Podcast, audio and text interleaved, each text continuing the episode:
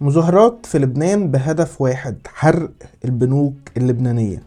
إيه اللي وصل الوضع للدرجة دي؟ ده اللي هنحاول نلخصه في حلقة النهاردة. أنا محمد شوشة ومعايا سالي حسام في بودكاست سين جيم في دقائق.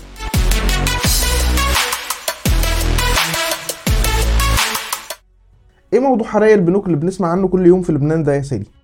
الموضوع إن عشرات المتظاهرين ولعوا في فروع بنوك لبنانية في بعض المناطق وكسروا فروع تانية لأنهم بقوا مش عارفين يسحبوا فلوسهم من البنوك. يعني إيه مش عارفين يسحبوا فلوسهم؟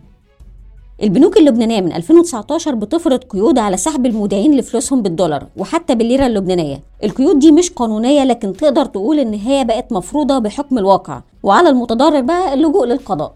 يعني أنا كلبناني عشان أسحب فلوسي من البنك محتاج أرفع قضية؟ بالظبط كده. وحتى لو خدت حكم مش مضمون إن البنوك هتنفذه برضه. فالموضوع دلوقتي وصل إن اللي يقدر ياخد فلوسه بدراعه بيعمل كده واللي ما عرفوش ابتدوا يولعوا في البنوك. بدراعه ده زي المشهد اللي شفناه اللي هي لبنانية اقتحمت البنك بالسلاح عشان تسحب الفلوس. أيوه بالظبط كده. بس يا ريت المشكلة وقفت لحد هنا.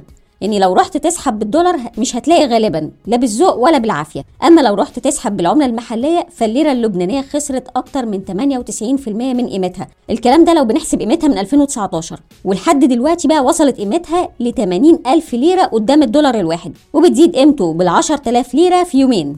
ده السعر الرسمي سالي صح كده؟ لا السعر الرسمي كان ثابت عند 1500 ليرة لحد فبراير 2023 لما اترفع ل 15000 ليرة للدولار.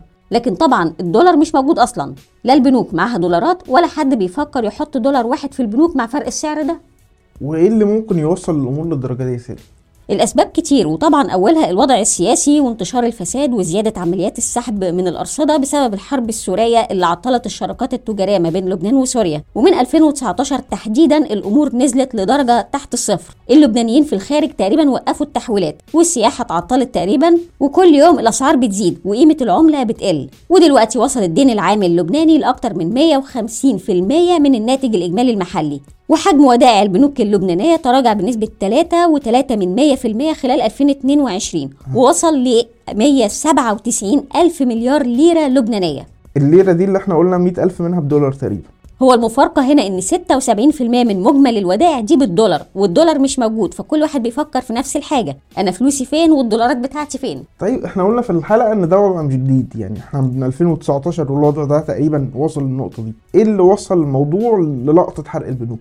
هو بداية من يوم 7 فبراير 2023 البنوك دخلت في حالة إضراب عشان تطالب الحكومة بوضع خطة لإنهاء الأزمة. وتعمل قانون ينظم العلاقة ما بين البنك والعميل. الحكومة طبعا مشلولة لكن الخطة اللي اقترحها وزير الاقتصاد أمين سلام اعتمدت على تسعير المنتجات في السوبر ماركت بالدولار مش بالسعر الرسمي كمان لا ده بالسعر الرايج في السوق. اللي هو سعر السوق السوداء. بالظبط. فده زود الضغط على شراء الدولار بأي ثمن وزاد من هبوط العملة المحلية كمان. والأهم من كده إن أسعار السلع بتزيد بأرقام ضخمة كل يوم. فكده المشهد العام إن المصارف رايحة لإفلاس فبدأت حركة الإضراب فالعملاء راحوا يحرقوا البنوك اللي هي أصلا ما فيهاش فلوس وده كله في انتظار تحرك الحكومة اللي هي كمان عطلانة والدايرة شغالة ومش باين لها نقطة حل. هو حاجة قمة الحورين يا يعني بالظبط. هنسيب لكم المصادر في الديسكريبشن وهنا بتكون انتهت حلقتنا النهارده. استنونا الحلقة الجاية من بودكاست سين جيم في دقائق.